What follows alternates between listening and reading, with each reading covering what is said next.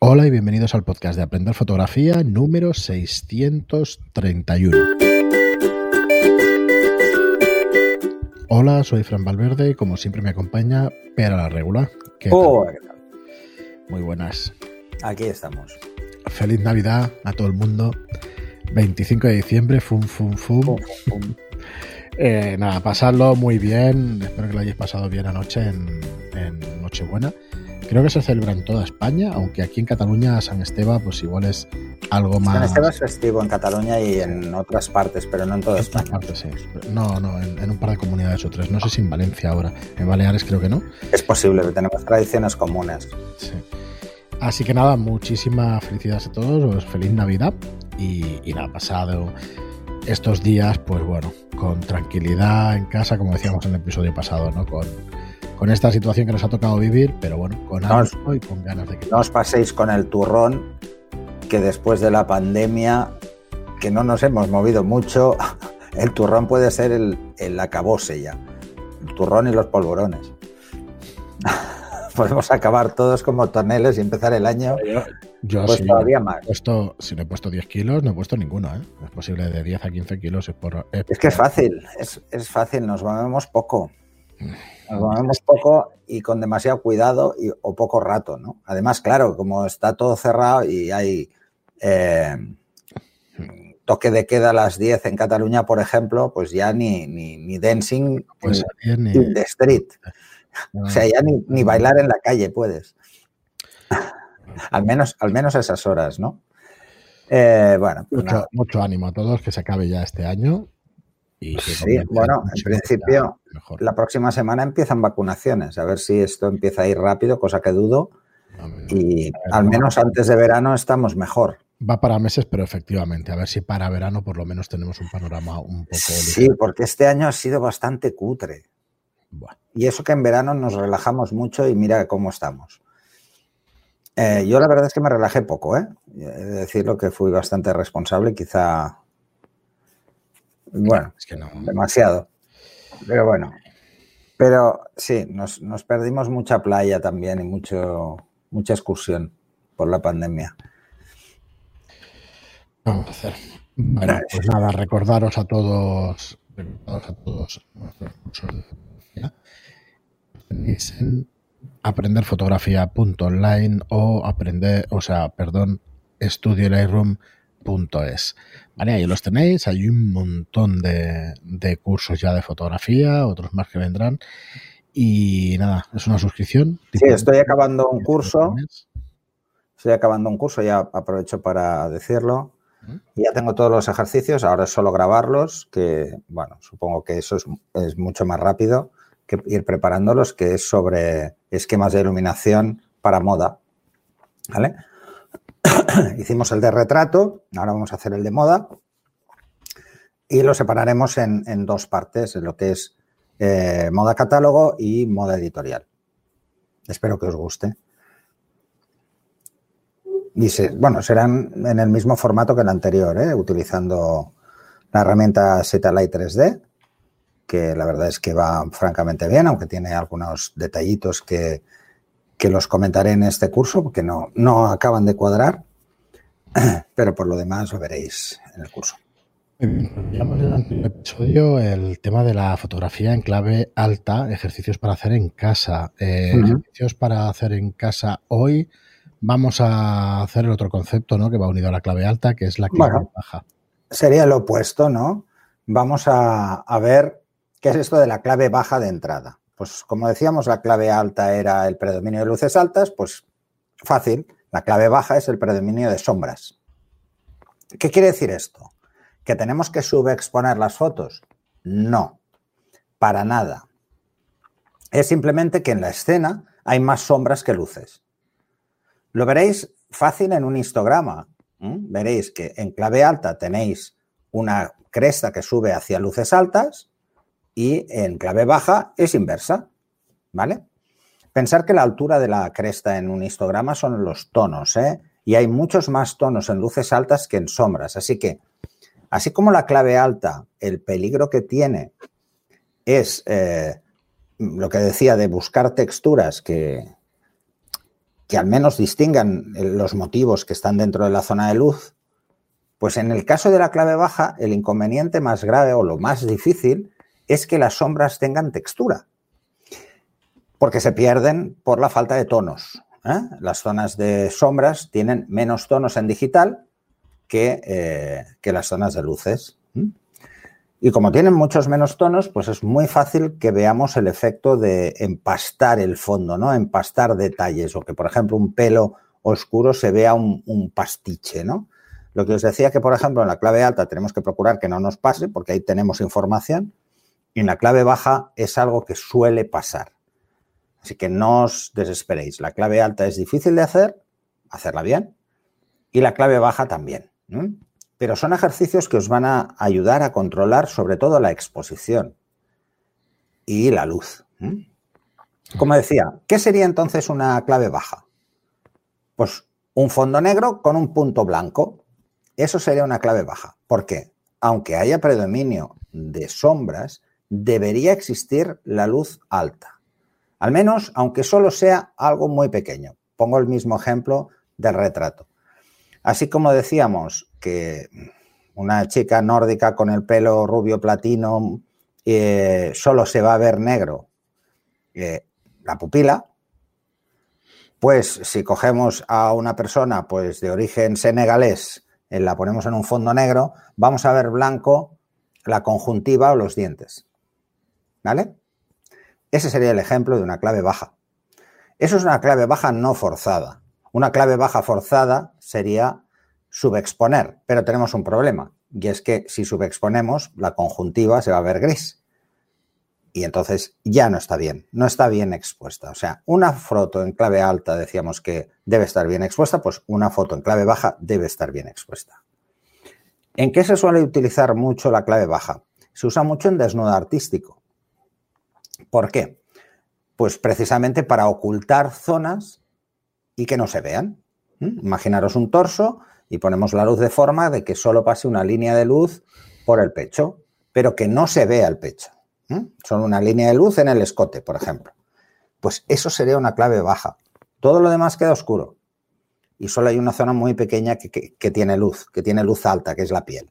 Porque la piel está en zona de luces y en zona de luces altas. Está un paso por encima de tonos medios, o sea, ya estamos en luces. Ya se consideraría que un retrato o, por ejemplo, un retrato o un desnudo, pues podríamos hacer una clave baja con relativa facilidad. Es mucho más fácil hacerlo, eh, por ejemplo, en, retratos masculinos que femeninos, y dependiendo de la edad, porque esto va, cruzado, eh, por el brillo de la piel. La piel en los hombres suele brillar mucho más eh, de jóvenes y conforme nos vamos haciendo mayores cada vez brilla menos y las mujeres pasa al revés. ¿Vale? Entonces, por eso lo del maquillaje y estas cosas. Sí, si habéis ido al supermercado últimamente e intentáis abrir la bolsa, pues no hay manera. No hay manera. Tenéis la piel seca como yo. No hay manera, tío. Qué horror. No, pero esto es porque yo creo que tenemos un punto de inutilidad eso también. adquirido. Yo soy muy torpe para abrir las bolsas del súper. Siempre tengo que hacer que me las abra alguien. ¿Vale? Así que, bueno. Entonces, vamos a hacer un ejercicio de clave baja en casa. Vamos a buscar elementos que sean oscuros y vamos a ponerlos en un fondo oscuro. Esto es más fácil porque el fondo oscuro lo podemos obtener haciendo que no le llegue la luz con mucha facilidad. Así que si ponemos, imaginaros que no tenemos una cartulina negra para hacer el fondo oscuro, pero sí tenemos cosas oscuras para hacer la foto sobre algo oscuro más pequeño. Pues simplemente acercando la luz al motivo y alejando el fondo vamos a tener un fondo negro, totalmente negro. O sea, no vamos a necesitar ponerle un fondo. ¿Y esto por qué? Por la ley inversa del cuadrado de la distancia. O sea, otra vez. ¿Vale? O sea, pensar en ello. Entonces, eso es relativamente sencillo. ¿Qué deberíamos hacer? Así como en, clave alta buscamos una fuente de luz muy frontal para evitar sombras, aquí vamos a hacer lo contrario. Vamos a poner la fuente de luz muy lateral para que la mayor parte del motivo que vamos a hacer en la foto quede en sombras. El propio motivo proyecte sombra sobre sí mismo. Sobre sí mismo y sobre el entorno si fuera necesario, ¿eh? pero sobre todo sobre él. Y es así de fácil y al mismo tiempo así de complejo. ¿Por qué? Pues porque muchas veces nos va a costar encontrar algo que tenga suficiente entidad siendo oscuro como para que llame la atención. Pensar que una parte del motivo tiene que tener luces. Ya sea, imaginaros que queréis hacer una, una foto a una taza negra, ¿vale? No como esta que tengo yo aquí que tiene el interior blanco, sino totalmente negra. Bueno, pues ¿qué vamos a hacer? Vamos a intentar procurar que le dé la luz solo en un punto muy pequeño y que el punto muy pequeño sea una línea y que esa línea nos marque el contorno, nos haga ver que es redondo. ¿Cómo nos va a hacer que es redondo? Pues simplemente cogemos un flash, aunque sea de zapata, y ponemos dos cartulinas o dos tarjetitas negras para que pase solo una línea de luz.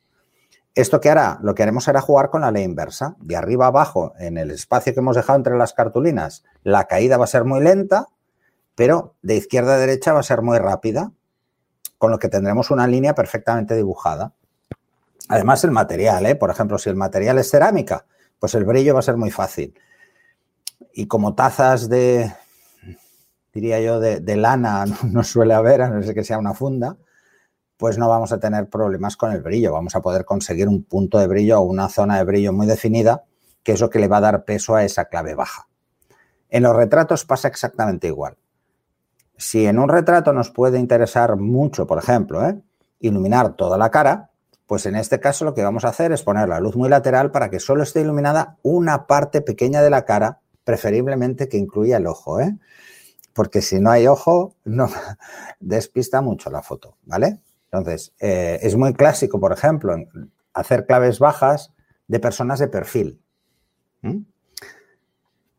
Ponemos a la persona de perfil, hacemos que ilumine su cara, pero nos ponemos precisamente en el perfil y hacemos la foto. Vamos a tener solo iluminado la parte que llegue la luz. Sobre todo será pues la nariz y un lado de la cara, porque el otro no lo vemos porque está detrás. ¿eh? Están los dos iluminados, pero solo vemos uno. Cuanto más focal sea la fuente de luz, mejor, porque entonces, a partir de, por ejemplo, la línea de los ojos, va a estar mucho más oscura y la fuente de luz, ponerla cerca, ¿eh? para que la ley inversa haga que la caída sea muy rápida. Y entonces pasemos de zona de luz a zona de sombras de una forma muy, muy rápida. Y tendremos una clave baja fantástica. Preferiblemente, eh, no hace falta pintarse de negro la cara, ¿eh? Simplemente que todo lo que hay alrededor, vayamos vestidos de negro, la persona vaya vestida de negro. Yo no sirvo para hacer una clave baja porque, en primer lugar, soy caucásico y además tengo barba blanca. O sea que para una clave alta igual sirvo, para una clave baja va a ser que no. Sí, sí. Muy bien, Pera. Pues ¿Se entiende el ejercicio, no? Sí, seguro, seguro. Muy bien. Bueno, eh, digo lo, que decimos siempre, me gustaría ver ejercicios en, en Telegram. Pues sí, en el próximo episodio hemos quedado mañana para grabar con Giordano Raigadda y vamos a hablar con él de, su libro, del libro que ha, editado y bueno, a ver si podemos tratar los entresijos de este libro y tener una conversación profunda con él. La verdad es que estoy deseando, que me encanta su tipo de fotografía una fotografía así conceptual y, el tipo que de fotografía creativa que hace, la verdad es que me llama mucho la atención y teniendo la pues me gusta. Hay, que tener una sensibilidad muy especial ¿eh? para ese tipo de fotografía. Claro, me gustará explicar, eh, que lo explique, porque yo sensible soy un desastre, soy poco sensible, pero... Yo he de decir y reconozco, y yo he de decir y reconozco que cuando me sale una de estas, yo mismo alucino porque, porque digo, ¿Cómo lo has visto? Porque la he visto en ese momento. Si no, imposible. O sea, lo que hace él, que es pensarlo, la idea, prepararlo, y que eso también es muy, puede ser muy interesante hablarlo mañana. Sí. Eh, yo creo que por eso. que te pueda salir una cosa de, casualidad, pues puede estar bien, pero que te salga realmente porque lo vas buscando, ostras, es muy. Yo no sé si te acuerdas que lo hemos comentado alguna vez, una serie que tenía de, de una escalera en Montjuic, que había, en una había un chico caminando esa fue porque me estaba tomando un café y tenía el 300 porque salía de la pasarela de pronovias. Y estaba tomándome un café y lo vi así. O sea, conceptualmente, como idea a nivel conceptual es muy interesante, pero, ostras, preparar eso, pues igual no se me habría ocurrido. ¿Mm? Y esa es la, la, magia que tiene ese tipo de fotografía más conceptual, que es, hay que tener una visión muy, muy, muy concreta. Muy bien, Pera, pues hasta aquí el programa. A mí me encantan las fotos de Jordano. ¿eh? a, mí me tienen muy flipado. Me parece una pasada. Pues mañana lo tendremos, lo tendremos aquí grabando y vosotros lo podréis escuchar el, lunes que viene. Así que os emplazamos al, lunes, lunes 28 de diciembre. Muchísimas ah, gracias a todos. El Día de los Santos Inocentes. Sí, no es broma, ¿eh? No es broma. Es verdad. Hostia. podemos, podemos hacer podemos hacer coña con, con Giordano, que podemos hacer una inocentada, que igual no ha oído este como no va a oír este programa, Muy porque es el día de Navidad. Pues, pues nada más por hoy. Muchísimas gracias a todos por estar ahí, por escucharnos, por seguirnos, por vuestras reseñas de 5 estrellas en iTunes y por vuestros me gusta y, y, comentarios en iVoox. muchísimas gracias y hasta el próximo programa. Hasta el siguiente. Thank